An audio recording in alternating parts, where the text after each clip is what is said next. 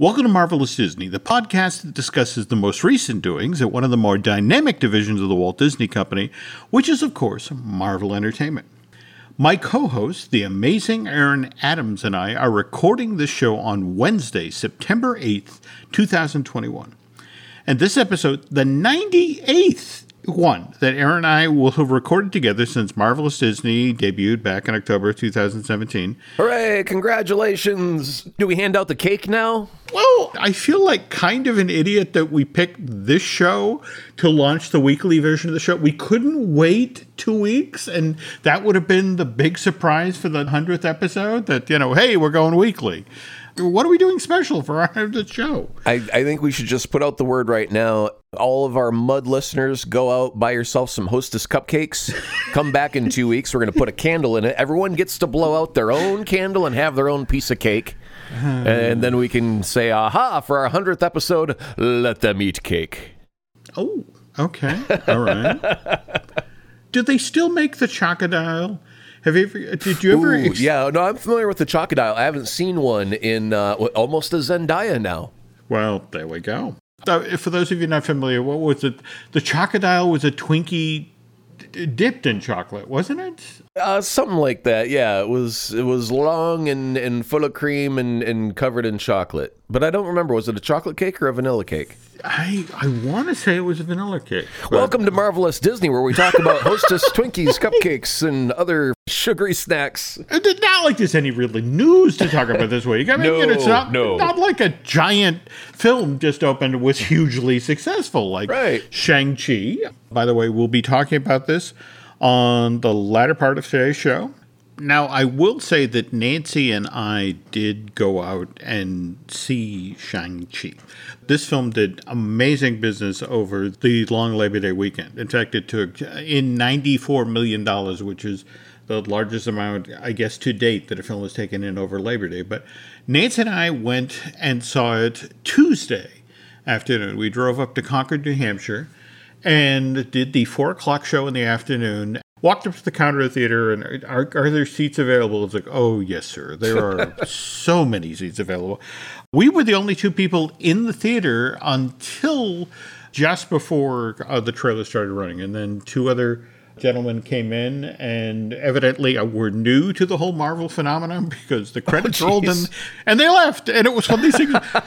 are you kidding? Have you never been to a Marvel movie? Okay, stop right there now, Jim. Over the years, have have you also noticed, like during Iron Man, the very first one, everybody got up and left as soon as the credits started rolling. And then uh, over the years, you started seeing more people like, hey, wait, wait, there's usually something after the credits a little bit. And more people started to stay. And now, like, everybody is trained. If you're at a Marvel movie, about 75% of the audience does not get out of that seat because they're waiting for their after or mid credit button. And I will tell you, the lights came up halfway through the, the credits, and I looked back, and there was this poor kid in, in the the Regal vest who was looking at us like, you know, I just Yeah, want to go home. Yeah, oh, I just want to they- sweep the popcorn. Fuck no, Andy, move to my next theater. But no, you're going to make me stand here for the full. And honestly, I don't think Endgame had credits that were as long as the credits for Shang-Chi. This time around, the credits went on forever before we finally got, uh, you know, there was a mid-credit scene and then there was the end credit scene. But we'll talk about that on the second half of today's show. But And without without jumping in, without have seen the, the movie, I am willing to bet most of those credits are probably stunt choreographers for uh, most kick-ass martial arts we've seen yet in a Marvel movie. And I want to just point that out by contrast. Just in the advertising alone, the martial arts looks a thousand times better than anything we ever got from Iron Fist. Okay, I'm done. I'm going to put that soapbox off to the side. Shame on you, Iron Fist. Hurrah, Shang-Chi. Moving on. Okay, so, but again, we're recording this on a Wednesday because the most recent "What If" just dropped, and in fact, since we've we've last recorded a new show, we had two episodes of, of "What If" drop. We had "What If" Doctor Strange lost his heart instead of his hands. That was last Wednesday, and today we got the very intense and bleak, but often weirdly hopeful and funny zombies. Did you have a favorite of these two, Aaron? I really had more like fun with the zombies because there were more laughs involved. Mm-hmm. But I did really enjoy Doctor Strange for how dark it went. I love that they had a very bleak, dark, bad mm-hmm. ending for the hero where not everything goes according to plan and nothing goes according to plan. Yeah, I have to admit that was one of the things that really appealed to me as well. In fact, mm-hmm. a friend of the show, BioReconstruct, reached out via Twitter to describe this an interesting exploration of grief but at the same time, Doctor Strange is a surgeon. He's got to have dealt with people who who've died before. But the fact that it was Christine that you know, the thing that, oh. that bugged me about the episode is they actually used the time machine mm-hmm. gag of you can't undo this moment because it is her loss that sends you down this path. Like that was the whole crux of why the hero in the time machine couldn't win, couldn't get his love back. It mm-hmm. was her death that caused him to build the time machine. If she wouldn't have died, he wouldn't have built the machine. Therefore, he couldn't go back to save her because she'd still be alive. So mm-hmm. the fact that that was so nakedly ripped off mm-hmm. from the time machine was like, oh wow, that's kind of like, are they really just at a time constraint where they just need the quickest way of saying this is why you can't? Or did was someone out there to go? You know, we've almost ripped off an entire movie verbatim right here at the climax. Are you guys aware of that? Have you seen? Have you watched any movies in the last thirty years? If we're being completely fair here, uh, in fact, one of my favorite moments out of Endgame is when they were explaining their version of time travel and then they name drop how many time travel related movies.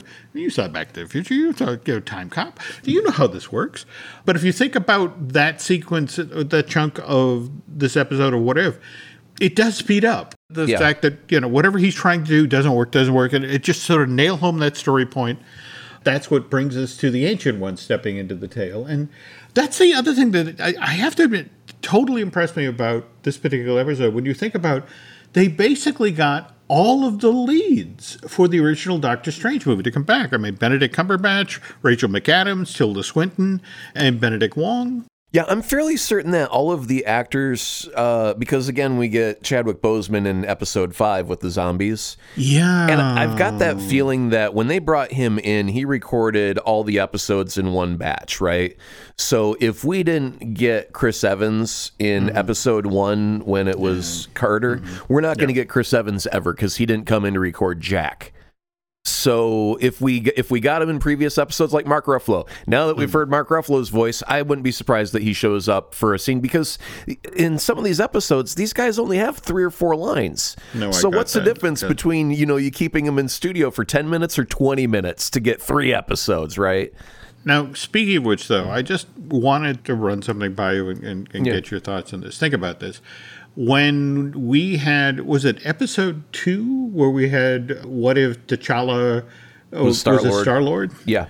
Disney and Marvel played up the fact that this your, your, your, last performance by Chadwick Boseman as Black Panther and or you know the, the, in the Marvel universe and we clearly discovered today that wasn't the case that Chadwick had also done this and well, there's I think there's a really good reason for that. Two reasons actually. Uh, first, what if T'Challa was Star Lord? Mm-hmm. Really features him as the lead character of that Certainly. piece. So that's Certainly. that's him yep. leading throughout the whole thing. Mm-hmm. I would not want to mention the second one because Vision was cutting him up by bits to feed to Wanda.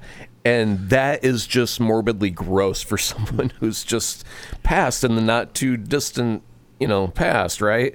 To no, be using no. them as, as snack for your lady is just no, no. Oh, I, oh, look, you are you are not wrong. I completely understand it. I would not same, be blowing that trumpet at all if yeah. I were Disney.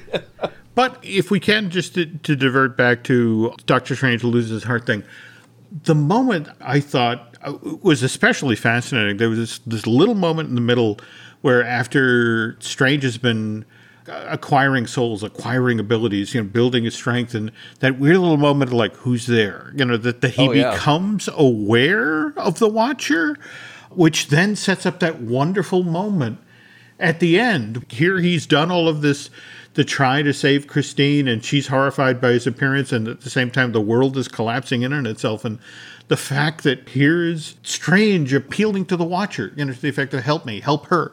And it's like, I can't. This is what I do. And to have the universe collapse down to a singularity, a gem, and it's like, I think again, it was it was by Bioreconstruct who pointed out, it's like, is this one of these loose gems that we saw, you know, in a draw at the TVA? Right. So enjoyed that episode. And I think we previously talked about my issues with zombies. Right. So, did you even watch the episode? I mean, how'd you fare through that? I did. I okay. did. And again, I, I enjoy the Scott Lang dad jokes, or, or the, yep. for, the, for that matter, how many times the cloak step in to save people?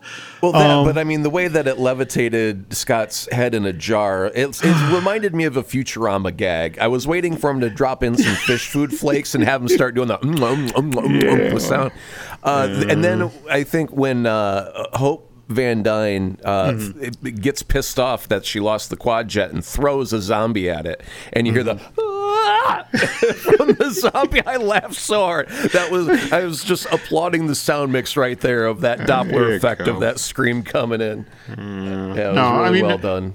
And, oh, oh uh, something else worth pointing out about this particular episode of What If. Evidently, it's the very first time in the MCU version of Spider-Man that Uncle Ben gets acknowledged. But yeah, I, I enjoyed it though, just to get to that that dark, dark, and uh, you know, just that whole thing of we're almost there, we're gonna be there, we have the technology, and it says, oh yes, but a, a zombie Thanos. Oh. That ending, the the way that it ended, really felt like I had the rug pulled out from under me because I was expecting more story to happen for like another five minutes, and they're, and they're like, and then Thanos was there, and he had his gauntlet with all the gems. The end, and I was like, really? That's it? We're we're ending like that? Okay, it's totally legit. It's what if, man. These stories can't go on forever. They have to start. They have to sprint and then mm-hmm. they cross the finish line and boom there's no after the cross the finish line there's nothing left to do. There's no you're done. So mm. uh, yeah i mean once once they showed thanos i guess that was the finish line and you really didn't need to do anymore just go yep you're all screwed. I can imagine how well that went down. Uh, okay so this is episode 5 so we are now officially halfway through season 1 of Marvel's What If. Five more episodes to go. 10th episode, last one of season one, is supposed to drop on Wednesday, October 13th. And I've heard from friends at Disney and Marvel that evidently what's kind of cool about that particular episode is it does a lot of callbacks to the first nine. Okay, cool. It's kind of a, a funhouse mirror version of the Marvel's Avenger from 2012, but with a lot of stuff we've seen to date. So let's see if that rumor pays off. And speaking of paying, the news portion of today's show is brought to you by Storybook Destinations, trusted travel partner of the Jim Hill Media Podcast Network. For a worry free travel experience, please book online at StorybookDestinations.com. Okay, just want to touch base on the couple of stories we talked about on the last show. Remember how we were, uh, we were talking about how Black Panther 2 was shooting in Massachusetts? They were shooting on the what the campus of MIT, and then they were going to do five days worth of shooting in Worcester, Massachusetts, a city in the, the uh, middle of uh, the state. No, I, have heard of like Toronto doubling for New York and like that, but that's really a weird choice to double for Wakanda.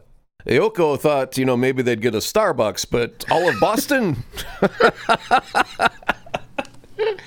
well, I, did you see literally, you know, a, a, day after we recorded the show, there was an accident on the set that Letitia Wright was uh, briefly hospitalized uh, with some minor injuries that supposedly there was an accident with a stunt rig on set. Uh, mind you, these were so minor, she did return to work the next day and they, they proceeded. But was the stunt rigger there still employed? Because I'm certain that everybody on that set feels very sensitive right now, mm-hmm. like vulnerable, you know? And if one of the like the sister of the the star of the movie or you know character's sister and she could be a very very big important role and all of a sudden she gets hurt and just has to go to the hospital get checked out i'm sure like there was someone that went over to the person who rigged the stunt there and went you want to work the rest of this day? Tell me what the hell happened, right? And and is this mm. ever going to happen again? Prove that this is never going to happen again. All of these people are worth their weight in gold. We can't afford to have them injured and offset and blah blah blah. Especially when you don't have your lead actor anymore, and, and they've still been kind of hush on how they're handling all that. But They uh, they have they have, but I, I I'm trying not to read between the lines. The fact that you know here was Letitia Wright, you know, doing stunts. yeah, why would you have to do a stunt unless you was you know doing an action scene? And why would you be doing an action scene unless you was There we go. Right. Okay. Oh, uh, and- uh, But okay. no, to be fair though, all of the girls in Wakanda know how to kick ass since they was little girls, right? I mean, there is not a one of those girls that couldn't throw us down and beat the snot out of us without even blinking. So uh, This is true. yeah. This is true. Okay, now, seeing as this is the carefully threaded, threading the needle portion of the show, do we talk at all about the Andrew Garfield Reddit thing? What do you think? The fact that he's been photographed in suit. Look, I, I've got a very solid explanation for it. He was he was showing up to give moral support to Tom Holland because he figured, you know, this poor kid has only been doing two of these movies, right? And uh, Andrew Garfield knows what it's like to do at least two Spider-Man movies. And he's like, this third one, I don't know how it could go, man. I lost my job on the third one, so he put on his Spider-Man suit. and went, Tom, I'm here to back you up, bro. I'm not in the movie. I'm just here to let you know that I've got your back. And uh, someone took a picture of that and they put it out and they say that's evidence, quote unquote, big air quotes on that evidence that uh, Andrew Garfield is in the movie. No, no, that's that's not how it is. That's not how it is at all. And I'm not eating a crow sandwich in a couple of months, so stop asking about my baguette. Okay. okay. I, I, I, I, I will consider the matter closed then. Do we have more news behind that? Obviously, what I said is all BS, but there is a photograph, right? And then Sony said, uh, "Take that down." They they took made, they made someone take it down under copyright laws, which means if that's the case, well, then it must be real, right? Yeah, but at the same time, you were pointing out that here's Andrew Garfield. You know, in fact, he's he, is it the Eyes of Tammy Faye that, that he's playing Jim Bakker in? Yeah. that that's coming out next week, and he's out mm-hmm. doing publicity for that, and and as part of publicity for the film, it's like, look, I don't know what you're talking about. I mean, I actually read an interview with him earlier today. It's like, you know, I realize it's going to be released in two months now, but you know, if I were going to be in the movie, I think I would have gotten a call by now. I I don't know. I'm now veering into just enjoying this. You know, Well, just we've we've never known anyone who's ever been in a Marvel movie to lie about their involvement with a movie before it came out. So if he says that he's not involved, it must be gospel. That's all I'm going to say. Because Tammy Faye and, and Jim Bakker, gospel. That's how I connect those. Okay. Wow. Okay. The triple award score there. Okay. Circling back on another story we talked about, the whole uh, Scarlett Johansson situation. Oh, and we've, we've got a music bed for this. Hold on. Here we go. News intro. Spanning the globe to bring you the latest, most up to date coverage. This is Scarlet Watch. Oh, that's lovely. All right, go ahead. Okay. Previous show, we talked about how there had initially been some talk about how Emma Stone, the star of Cruella, and likewise Dwayne Johnson and Emily Blunt, stars of Jungle Cruise, would be coming in on what Scarlett was doing with the Walt Disney Company because their films had also been impacted by Disney's decision to decide, okay, they, you know, we're going to put it out theatrically, but we're also going to do this Disney Plus Premium Access thing. A lot of folks are now pointing to the fact, well, Emma Stone signed for Cruella too, so. But it was Matt Belloni with his great new online newsletter, What I'm Hearing, and he talked about how Disney made a sizable make good payment to Ms. Stone, you know, to sort of smooth over any issues with the box office. And and he had some interesting news about the Jungle Cruise, the announcement of the that they were going to be doing a sequel. This is a direct quote from the newsletter. Disney announced a Jungle Cruise follow-up this week that was set to reunite Dwayne Johnson and Emily Blunt. One small hurdle, neither star has a deal. This isn't unusual. Big actors often let it be known they're on board so development can proceed while contracts are being negotiated. But as with all things Disney, this is complicated. I'm being told that Johnson and Blunt want some extra cash to compensate for the first Jungle Cruise debuting day and date on Disney Plus, thus diminishing box office. And he goes on to say, in the wake of the Scarlett Johansson lawsuit over Black Widow, Emma Stone asked for and got that make good money on Cruella as part of a deal for a sequel. So why shouldn't Johnson and Blunt? You have to understand the folks at Disney just want the story to go away.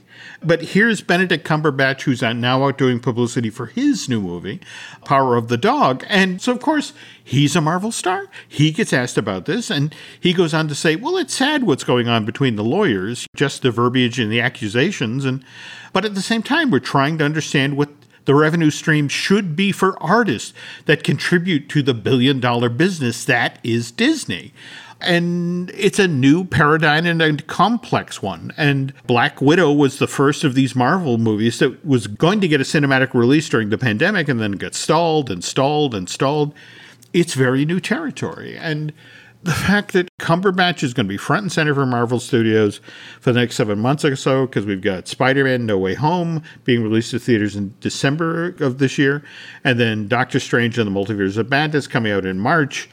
And it's not a great thing for Bob Chapek to have yet another Marvel star talking about this. And especially with Matt Belloni basically stating that Disney bought Emma Stone and Emily Blunt and Dwayne Johnson's silence by piling up money that if they'd given that money to Scarlett Johansson, none of this bad publicity would have happened. And right, we're being sued. Let's call the Brinks team, and then you go, you fill them up with money, and you send them to three different houses. Not the lawsuit, three different ones. And and you go, are we good on our future deals? Because this one over here is squawking, and we're going to go. We're, because I can't just give you money because you asked for it. If you asked mm-hmm. for it, then I, I got to say no. It's you're not entitled to any of that. Now I got to fight you in court because that's how business do. It's just so ugly and stupid that just slight tangent question. Mm-hmm. Watching the behind the um, amusement or attractions on Disney Plus, right? There's a producer credit for Dwayne Johnson. Is that the same Dwayne the Rock Johnson? Absolutely. This is okay. You know, so he's one of his projects. Yeah. So he is neck deep right now in Disney involvement, whether it be acting for him or executive producing other stuff. Mm-hmm. They've got a working contract. I can see them wanting to grease that wheel a little bit more to keep it turning freely, right? Mm-hmm. Okay, so that explains The Rock, and obviously Emily Blunt is you can't can't do a sequel to Jungle Cruise because that's like salt and pepper. You got to have the matching set, so pony mm-hmm. up cash for her. Mm-hmm. And then obviously Emma was for what Cruella two, right? Yeah, right. You know, and and uh, by the way, Cruella uh, one uh, surprisingly entertaining. Like, fin- finally watched it last week or thereabout.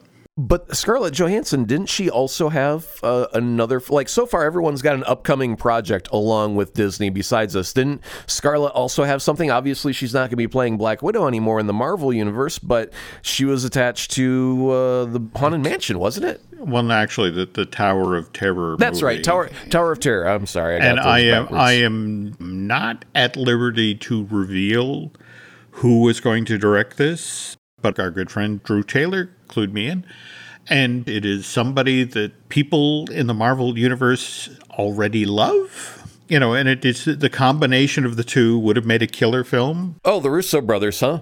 Well, no, actually, and it's interesting that you bring up the Russo brothers because they were evidently in the middle of negotiations with Disney to come back and to direct a new Marvel movie, but they then found out about Disney's dealings with Scarlett as a result, right now, the negotiations for this next film to bring the Russos back is at an impasse because it's frankly, mm. well, it's like, well, what happens if our movie has to go set, set out through Disney Plus and it, it, we don't get what we were promised for the box office? What happens there? And so it's like, when you look at the money that Endgame made, when you look at the money that Infinity War made, and the notion of because you pick this stupid fight with Scarlett, this is what it's costing you. But the cherry on the sundae was a story that bubbled up today. In fact, on the heels of all of this bad press and and things like the Russo brothers refusing to come back to Disney until the Scarlett issue gets resolved,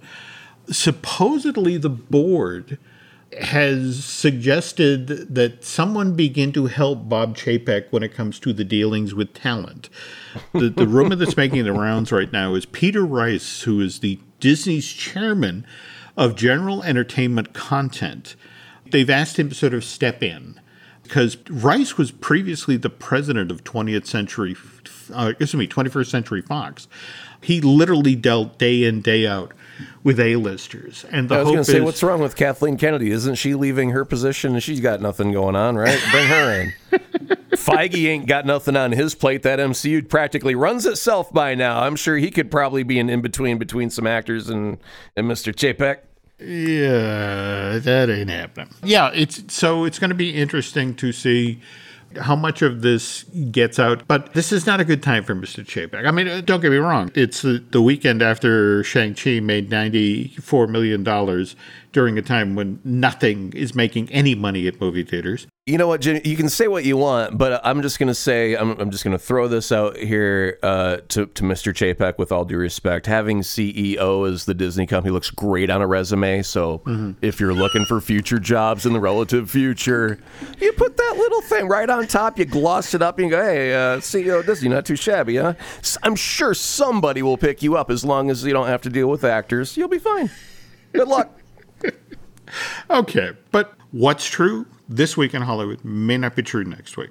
Case in point, last week, Paramount Pictures makes the difficult decision to move Top Gun Maverick from its previously announced November 19th release date to Memorial Day weekend next year.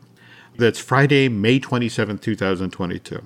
Shang-Chi and, and The Legend of the Ten Rings comes out this weekend, does crazy business.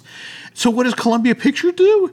They actually decide to push up the release date of Venom, Let There Be Carnage by two weeks. So it goes from an October 15th release date to an October 1st release date. There's a famous William Goldman quote. He's the guy who wrote uh, Princess Bride, also won two Academy Awards for screenplays. He said when it comes to Hollywood, nobody knows anything. Not one person in the entire motion picture field knows for certainty what's going to work. Every time out, it's a guess. And if you're lucky, it's an educated one. One thing I would say that is beneficial for everybody involved by moving Venom forward mm-hmm. is when things like Top Gun get moved to next year, it sends a really poor message to the general public about the safety of a movie theater. Sure. It's sending a message. Uh, why? Why would you move it? Well, it's Delta variant. You could get sick. So you're saying a movie theater is now uh, a, a not a safe space. And it's like, well, maybe not. I mean, Jim, you only had two other people in your theater. I'm sure you didn't sit elbow to elbow with them. We did not. We did probably not. had a few feet between you, right? So I think in mm-hmm. your situation, you were probably safe. Hmm. And so I- think that right now, the general public, not many people, we've we've been trained over the last year and a half, almost you know, going on two years of of not going to a movie theater hmm. and finding our entertainment online or streaming or through some other service. And so now that we've been weaned off of that for a good long time, and then theaters are saying, here's a great movie. Oh, wait, wait, wait. Not yet, not yet. You're just telling us it's not safe for us. And we don't, now, now uh, you're instilling this unnecessary fear of going to the theater, which we just don't need. You know, theater owners certainly don't need that message that feeling or that vibe. Now, Sony moving up forward, going striking while the iron is hot. The you know yeah, there's a Delta variant, but I mean, and numbers are going up with COVID. But there's a lot of people who have been vaccinated, and they can go to a theater uh, more safely than an unvaccinated person. So there is a, a smaller group of people that can go to that theater and see that movie and, and contribute that money, and we need that to snowball. And the only way to do it is with a little bit that grows, and you, so you got to have a, a movie worth seeing in the theater at that time. So I think pushing Top Gun back is, it, hurts theater goer uh, theater owners, Mm-hmm. and it, it gives us a reason to not go back in the theater because there's not a lot of options out there for good entertainment that we're really craving. And a big Tom Cruise movie would put butts in seats. It always would. he always does, you know. You know, it, it, it- but what's interesting was I was talking with, with somebody who works on the exhibition side of things, and they're making the comparison with what's going on with Shang-Chi to the effect of this is this is like Avatar.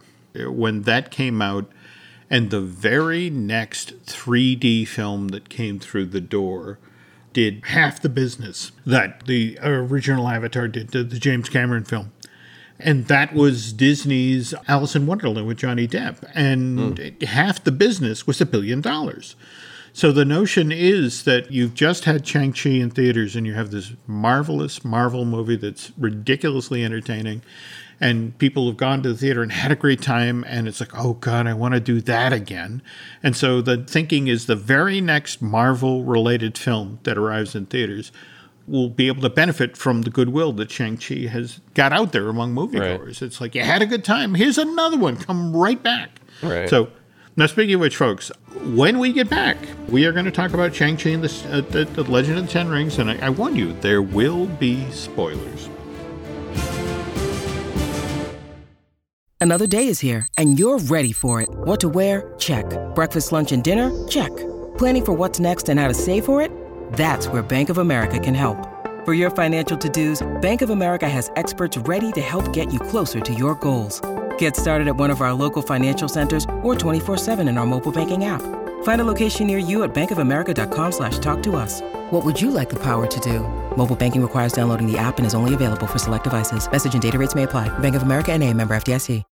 When you need mealtime inspiration, it's worth shopping Kroger, where you'll find over 30,000 mouthwatering choices that excite your inner foodie. And no matter what tasty choice you make, you'll enjoy our everyday low prices, plus extra ways to save, like digital coupons worth over $600 each week. You can also save up to $1 off per gallon at the pump with fuel points. More savings and more inspiring flavors make shopping Kroger worth it every time. Kroger, fresh for everyone. Fuel restrictions apply. Hi, I'm Wanda Maximoff. Now that I'm a zombie, my constant hunger for human flesh can sometimes keep me from a full and rewarding afterlife. That's why my husband Vision came up with this revolutionary new snack food. We call them Wanda Bites. Made from 100% real Avengers, they not only satisfy my hunger for human flesh, but I feel like I am absorbing their powers too try our new flavors extra crispy Clint Barton strips. Or our all natural stock naked crisps. Kids love our colorful Gamma Green Hulk hugs. But my favorite will always be the original flavor Leg Up T'Challa. So don't let that constant hunger for human flesh keep you from having a full afterlife. Wanda Bites are guaranteed fresh and made from 100% superhero. They're so good, they can alter your reality. Before we get to the in depth look at Shang-Chi, Aaron, you wanted to say hello to somebody?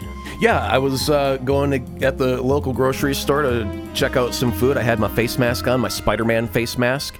And uh, the lovely young lady on the other side of the counter with her face mask on was like, Oh, you excited for the new Spider Man movie? And we ended up talking about the trailer for a bit. Mm-hmm. And then I told her I hosted Mud with, with mm-hmm. you, and uh, she listens. So we're going to oh. say hi to oh. Sanaya. Hey, Sanaya. Hey, Sanaya. Hi, Thank you hey. so much for listening. Thank you for helping me with my groceries. You were a treat. Uh, we love you. And you get 25 free Marvelous Disney Cool Points. Again, Marvelous Disney Cool Points have no value. You cannot trade them in for anything at all, but they do have a lot of bragging rights. So please brag to all of your friends about your shiny new 25, which is the most we've ever given out, by the way. Usually dole them out by like threes or something like that. You get 25 because we met face to face. That's wow. how cool it is. So there that, you go. If, if we pile those up, that, that that's almost as Zendaya high, isn't it? You know, it's funny that you mentioned that because not only can you use Zendaya as a, uh, a, measurement of time, but mm-hmm. you can also use her as a measurement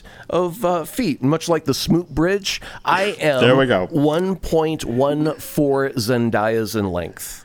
Wow. Yeah. Okay. Oh, so much useful information in one She show. is a very versatile girl. She's an actress. She can, I'm sure, she can sing and dance.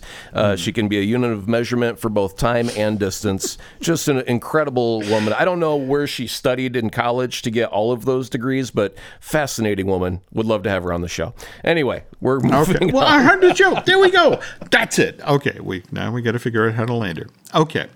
And now, uh, before we get started on uh, Shang Chi stuff, I, I did want to share because we we've talked about this in the past. You know, to the effect of how do things end up where they do in the Marvel universe? Why is Falcon and, and the Winter Soldier? Why was that a, a Disney Plus project versus again Shang Chi gets you know the giant screen treatment and. Marvel producer Jonathan Schwartz, in, in a recent interview with Screen Rant, kind of laid it out. And so, like, explained that it's something we, we, we figured out together. Uh, What makes sense at Disney Plus, what makes sense for movies, what characters go where. We, we figure it out as a group. And he goes on to say that I think what's cool about Disney Plus is it gives it the opportunity to tell stories that are maybe outside of the norm of, of what we'd be able to do in movies that, that want a different canvas, that have a, a different structure, that maybe get a little weirder and wilder than we, we would have typically done in the past when we go to the movies. And but he, he goes on to say that oh, I think the movies now are able to do things we may not have been able to do in the past because the shows have given us the confidence to do it everything wants to push the envelope more because the audience is is getting used to a different level of storytelling. Which brings us to Shang-Chi. And I will tell you, Aaron, from what you said about the trailer, about the crazy, over the top martial arts sequences in this film, you're not wrong. There's at least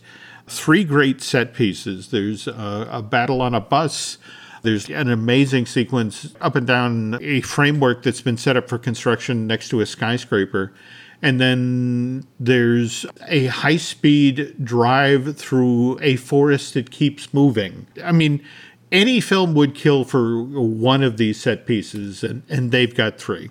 Shang-Chi has the ridiculously strong production values we've come to expect from Marvel and great storytelling, but it leans into telling an authentic, up to date, modern day Asian story. And clearly that message got out to the audience because uh, there was this fascinating stat that came out about ticket sales for the opening weekend of Shang-Chi. And typically, when a new Marvel movie it debuts in theaters, 9% of the audience will be from the Asian community. In the case of Shang-Chi, they doubled that. They 18% of the audience that turned out for opening weekend. And Disney fully points to this is how they got their $94 million box office total. But again, 18% of the, the tickets sold were to members of the Asian community who, and then went out and ev- evangelized for this film. And Disney had really hoped this exact same thing would happen last year with Mulan, the, the live action remake that they made. The heartbreak there is they were actually able to hold a premiere in Hollywood on March 9th. But then, of course, remember that the world basically shut down for COVID on March 13th. And when Mulan was finally made it out to the world, it was as a Disney Plus premium access title that folks had to pay $29 to get to see it or, or wait three months till it became available for free. But this is probably the most fun I've had in a Marvel movie since Endgame. And I, I'm almost reluctant to say fun associated with Endgame because some of the stuff that makes that movie great is how sad it, it is. But hmm. Kevin Feige, in an interview with Collider, sort of made a tie from Shang-Chi to Endgame. He said, We wanted there to be a reasonable amount of time from Endgame to start a new saga, which, by the way, at this point is already underway and already started. You need some time, just as we did with phase one, to build your saga before you start bringing everybody together. Have you heard about the mid credit scene in this thing?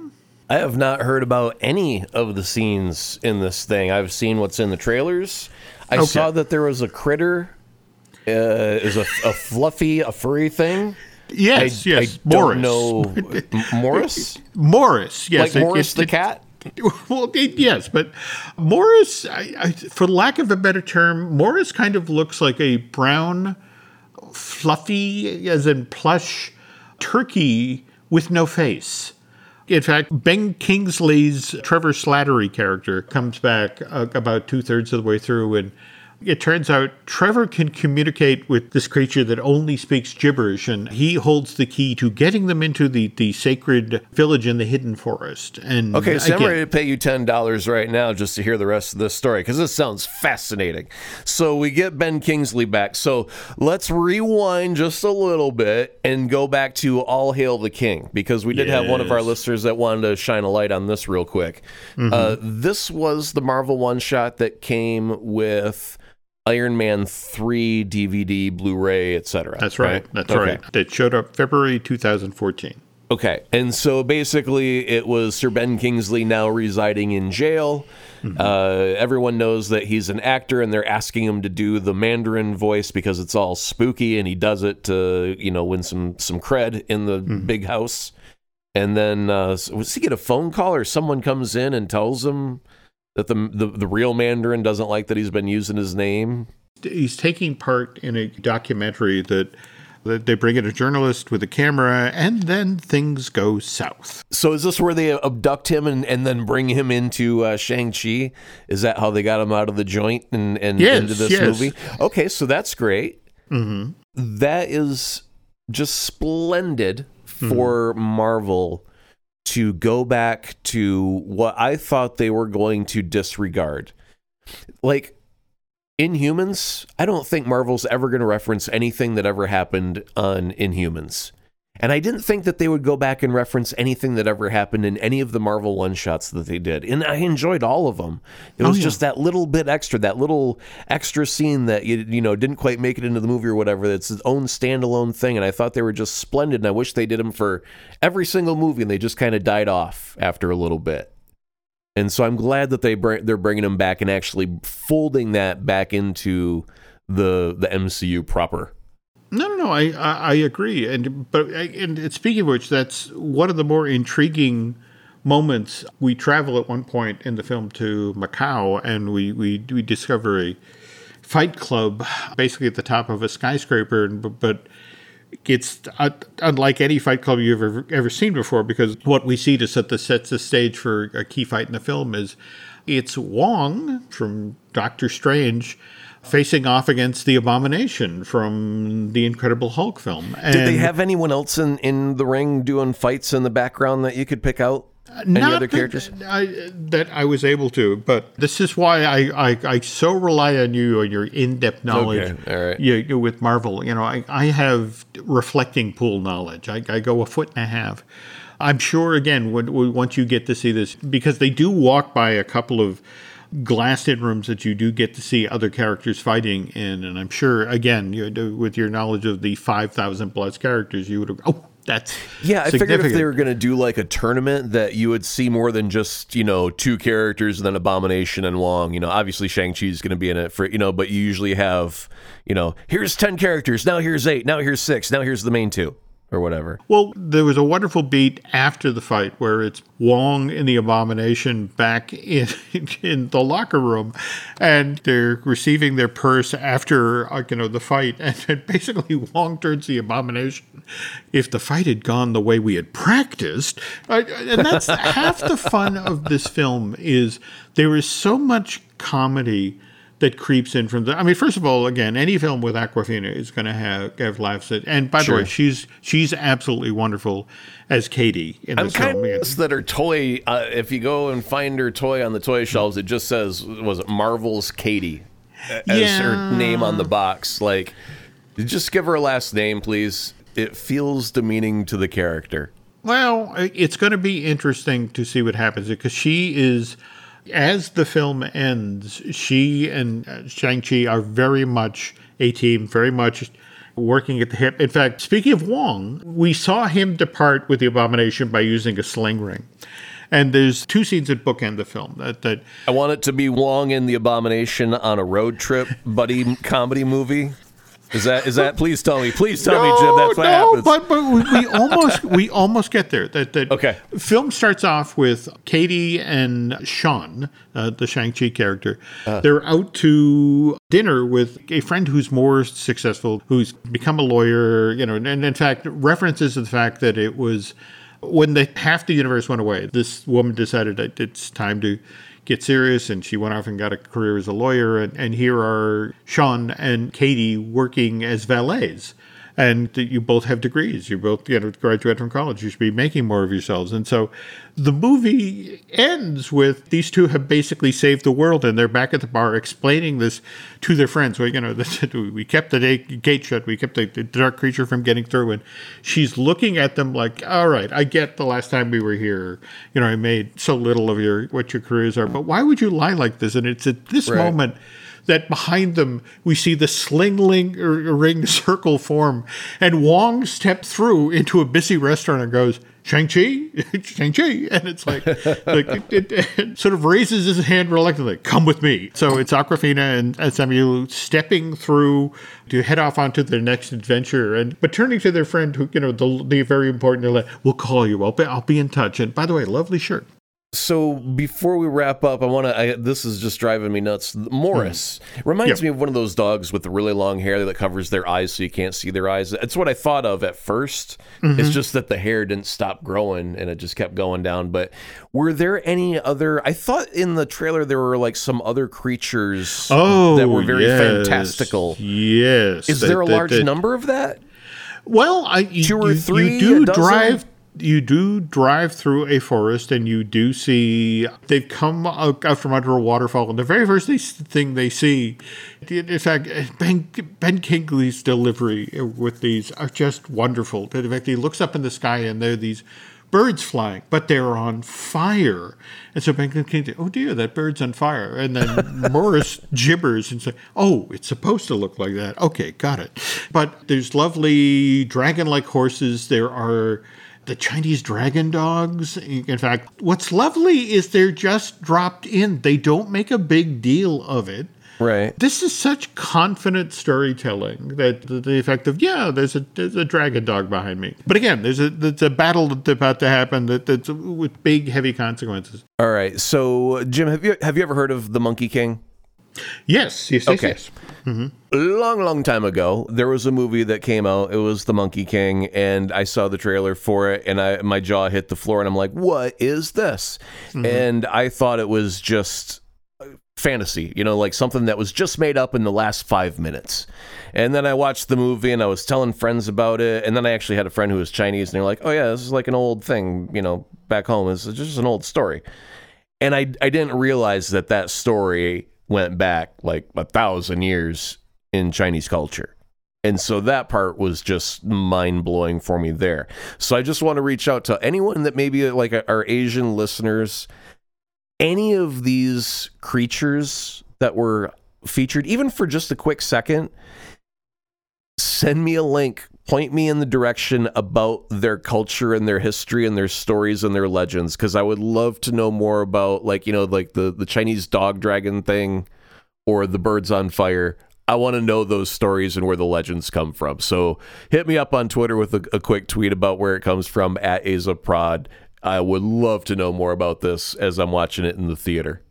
And again, because I don't want to spoil too much of this for Aaron. We're not going to talk about who shows up in the mid credits, but we're going to talk about. Oh come on! Spill the beans, old man. Well, I you know it, it's it's we were just talking about Jonathan Schwartz about you know they're rebuilding the team and who's going to be in the fifth Avengers. And what's interesting is again you have Wong opens the door and Shang-Chi and, and Katie go through. And in the mid credit scene, you see them examining the Ten Rings because what happened when Shang-Chi used the Ten Rings in the finale of the film?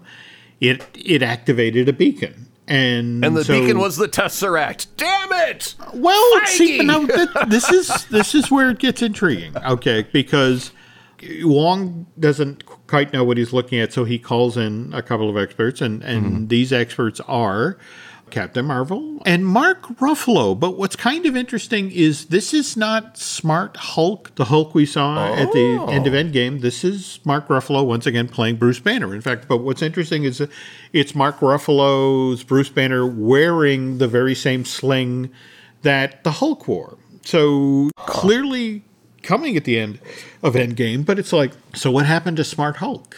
So uh, Brie Larson is as uh, Captain Marvel. Did she have a new costume, different costume, same haircut, different haircut, short hair, long hair? Uh, Short, shorter hair. Okay, Uh, so similar did, to Endgame. did appear to be the newish outfit. Uh, Again, remember we are, you know, we've got the Marvels coming in November of of 2022. So Yeah, I'm wondering, are they trying to tease the new outfit, or, or what do they got? Are they is this an in between outfit or the old old duds? I- again, it's it's a hologram, so you're you're looking through her, and, okay. and more All to the point, tail end of the movie.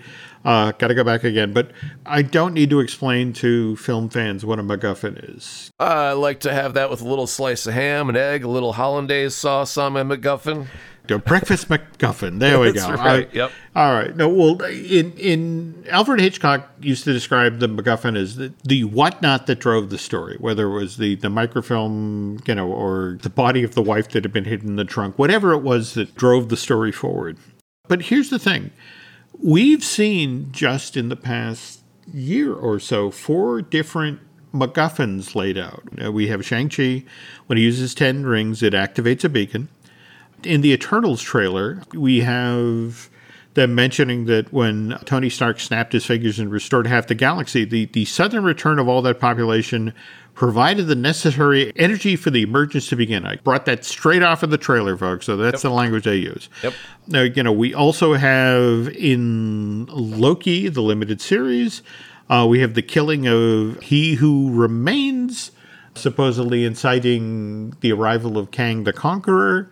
We know from the, the teaser trailer for Spider Man No Way Home that Doctor Strange erasing people's memories of Peter Parker somehow invokes the multiverse.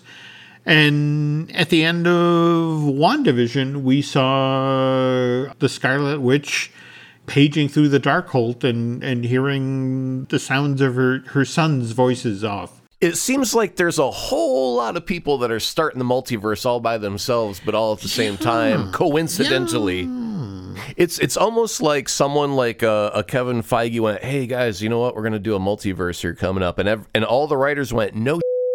And then they started writing multiverse into their storylines, and all of a sudden, wham, bam, bam, bam, bam, four different multiverse things right after another. And you go, no, who started it? Was it Wanda looking for her kids? Was it Peter trying to get his life back? Was it Doctor Strange and who knows what the heck's going on with the multiverse of madness, which actually has multiverse in the freaking title? Or was it Loki and his shenanigans across space and time with she Loki, Shloki, Sh- uh, Floki, female Loki, Floki, Loki, there was Shloki. She's Jewish. Shlomo. Okay, There's well, a, yeah, there's a lot of stuff going on. It almost, There I, is. am afraid to say, clutch the pearls here. Too many MacGuffins. Yeah, I mean, you threw out earlier in the show the Tesseract, and what w- was kind of intriguing is first we had just the Tesseract. We just had that one thing, mm. which then led us to the Infinity Gauntlet. And I just feel like right now there's a lot of stuff on the table. And Feige is like, "You- you're right, folks. It, phase five has started. We're assembling the teams right in front of you. So it's like, Well, okay. I, I also think that, you know, there's so much heavy lifting that's going to need to be done over the next few years of storytelling mm-hmm. because they would very much like to introduce Fantastic Four sometime. I, I think is is next, like the after we get through the the Eternals and the Shang Chi's and the Spider Mans and the, like all the stuff that's currently needing a sequel, the Black Panther, the Doctor Strange, and the the Marvels sequels. Mm-hmm. At some point, we are going to end up with the inevitable team up movie of some variety, whether it be a, a, an Avengers or a different formation under a different banner title. Don't mm-hmm. know yet. But alongside of that, like if you do ha- have a new Avengers, a young Avengers, whatever Avengers over here, what if you also have Fantastic Four come out in a similar timeline? And who's to say, like, why, why not have Galactus start his march towards Earth so we can have that impending doom with Fantastic Four as a big thing to tie up? And also Kang the Conqueror for Ant Man, it could be because he is supposed to appear in Ant Man. Um, but you know, he, he could show up elsewhere down the timeline because that's how he rolls through time and space.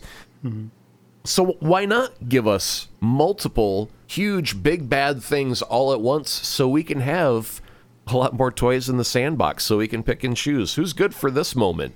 We've got five to pick from. What's the spice? You know, it's like a spice rack, Jim. I would rather have a spice rack with 100 spices than just salt and pepper.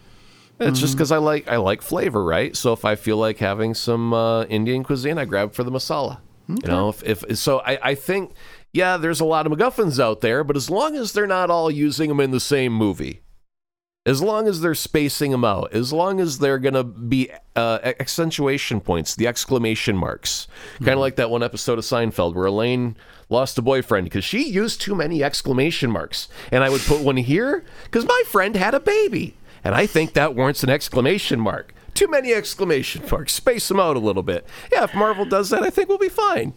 Okay. I don't think I, I, I could say that any better. Uh, but yeah, that, that, I would love to hear from you folks about which which of th- these MacGuffins do you think is going to be the Tesseract, for lack of a better term, the thing that starts our story moving forward. Because they make such a big deal in the tail end of this movie about you know when Shang Chi uses the Ten Rings, it activates a beacon, and it's just sort of like, but d- d- What's coming? Who's coming? yeah, Did you happen to see in the Immortals trailer the the giant red thing? On the last show you mentioned this, and out ahead of Shang-Chi, they ran every Disney and every Marvel related trailer to, to, for things that are coming to the market. And that looked great on the big screen, didn't it? it did. It did. And yes, the quick clip of the big red eyed but multi eyed being was like, okay, what's that? But at the same time, it made me think.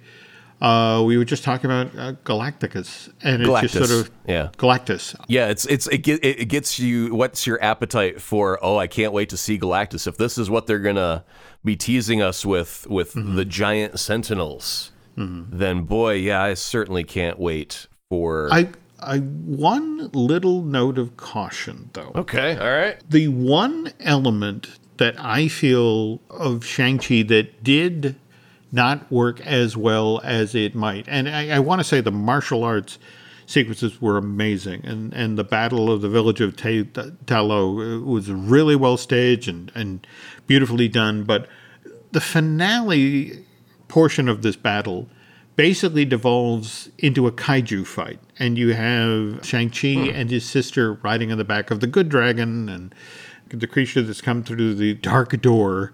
Can Uh, I wait a minute? Hold on. They're riding on the back of a dragon. Yes. Can I swap out the soundtrack for the never-ending story and get any satisfaction out of this moment at all? I, I don't think anybody gets shot in the throat in, Okay, all right. in, in, in Story. I, it's been a while since I've seen it. You know the, the you know the swamps of despair. You know Uh, I, yeah, I, yeah, yeah, yeah. you know, but it's at that moment because of the giant scale of the characters Mm-hmm. that it's it's the one part of the movie you can kind of pull yourself out from Hmm.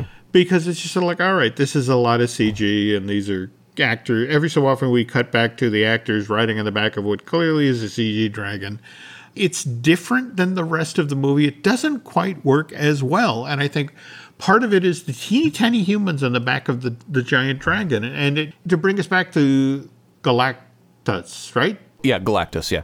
I've seen so many great pieces of art of that character over the years, and just the notion of I want to see it done to that scale, but it's Sure. just you know, and I I realize that you know we've seen the Silver Surfer as his, as his herald many times, and in the comics they're able to to make the scale work. I just wonder for a film. In fact, wasn't that the reason with the second? Uh, Yeah, that they switched Four? it to a cloud because they didn't want a five ta- mile tall dude that thought it would no, look silly. that's it exactly. The, yeah, the- but you know, see, the- this is where because we've already had the head for hmm. Knowhere in Yeah. the Guardians of the Galaxy, so we've already seen like a, a giant floating head, and and hmm. we've looked at it, and it doesn't look stupid. Like we hmm. get it, you know, and and then they give us this glimpse here, and I hope that they show us more in the full Eternals movie with this mm-hmm. giant thing. But this is their playtime where they get to figure out what works and what doesn't. Because if it doesn't work, that's okay, because it's not Galactus. They didn't mm-hmm. screw up Galactus. They screwed up this other thing that was also giant and huge, and also mm-hmm. a 10 mile tall thing with arms and legs that looked like humanoid. So I, I think that this is their playtime where they get to figure out what works and what doesn't without ruining the actual Galactus as a name. But the other thing that while you're talking about Shang-Chi and, and riding dragons, because that is really stuck in my mind right now, is mm-hmm. I really need Kevin Feige. I know that you listen to this podcast. I'm talking to you directly now, Kevin. I want you to get a scene with Mark Ruffalo. Now I'm going to call back to the moment where Mark Ruffalo goes, "So we got like an Ant Man and a Spider Man, and then oh, oh, what? The Avengers broke up like the Beatles, like that kind of moment, right? I want Shang Chi flying in with Katie on a freaking dragon, and I want to see Mark Ruffalo go. that will be a moment." Worth the uh. price of admission, right there, is Mark Ruffalo going. That dude just came in on a flippin' dragon. That's what's kind of intriguing for me about the hint of the end scene with Wong bringing Katie and Shang-Chi in. As of right now, the only member of the original Avengers that appears to be on the canvas is Mark Ruffalo. Well, I mean, obviously we've got the other ones in the upcoming movies, but mm-hmm. and and oh, by the way, while while I've got Kevin Feige's here because I know he's still listening. Uh, when we get done with Ant Man, can we get a uh, Marvel uh, or a Disney Plus series with Ant Man where it's kind of like Murder She Wrote? You know, where she keeps going from town to town, and, and all of a sudden, oh, there's a murder, and she solves it because that's what she does. Uh, but he's, he's got his little uh, security agency, right? It's like where he's got to break into places and, and test their security, and it finds out, you know, that he was hired by the bad guy to steal the thing, and it was like, oh, it was a bait and switch. What? I didn't guess that. And he's got to undo his mistake, and it's kind of like Murder She Wrote, where he's got to, you know, keep solving little mysteries along the way. I think that'd be a great little serial They could just go forever. Anyway, Okay. I've, I've gone off track. I'm so sorry. No, no, no, no, no, no. Kevin, remember that check will go to Aaron Adams. You get me sitting here next to the fireplace, next to Kevin Feige, sipping hot cocoa. We just sit here and shoot the breeze. That's what we do. Now everyone realizes that all this been in my mind the whole time. I am just crazy. I thought I was sitting here sipping cocoa with Kevin Feige, having a chit chat. Turns out it's a podcast. The whole world's listening. My bad. This is why we're going weekly, folks. Yep. you know, you the gotta get these stories like out that. there. Yep. There we All go. right. Speaking of which, it brings to the close our, our first weekly edition of Marvelous Disney. And if you like what you're listening to here, we do have some other podcasts here at the Jim Hill Media Podcast Network. We've got Disney Ish with Len Testa. We've got Fine Tuning with Drew Taylor. I'm going to get a new Universal joint out the door with Dustin Fuse if it kills me. They, they're opening Universal Beijing, and they've just started Halloween Horror Nights 30 in Orlando, and it's a crime that we haven't reported on either of those. Uh, folks, if you could do Aaron and I a favor, if you could head over to iTunes or, uh, excuse me, Apple Podcasts and rate and recommend the show you just listened to. And if you really, really, really like what you've listened to, you can always head over to Bandcamp and subscribe. At the same time, we, we do have some fun stuff we're doing on social media. In fact, Aaron, I've, I've- I've really been enjoying the past week or so. uh, You out there on social media. We've turned into nature people. I've got shots of little uh, slow mo videos of my hummingbird. Now, the damnedest thing, I was sitting here uh, and and my coffee was very very sweet this morning, and I heard a sonic boom go by the window, and I was like, "What the hell was that?" And then another little sonic boom went by the window, and I, I, I got up and I opened up the window, and it was the hummingbird just going left, right, left, right, left, right, boom, boom, boom, boom. And I realized I accidentally put my coffee in the hummingbird feeder, and I've been drinking the damn syrup. That's why it was so sweet. That's what the sonic booms was. She just. She was humming Beethoven's fifth at 190 beats per minute. Holy cow. Well, on- on the other hand, uh, the turkeys uh, that we put pictures up that came up on our deck, they were here today. I'm sitting here working in front of a picture window, and they were just staring in the window at like, "Fat man, we're out of corn. All right, will you come out here and replenish? And don't make us come in there." So yes, nature is wonderful. So if anyone's looking to follow you on social media, Aaron, how do they do that? At Azaprod, A Z A P R O D. You can find us on Twitter and Instagram as Jim Hill Media and over on Facebook as Jim Hill Media News. And that's going to do it for this week, folks. But uh, we will be back with a brand new show in just seven days' time. So hang in there.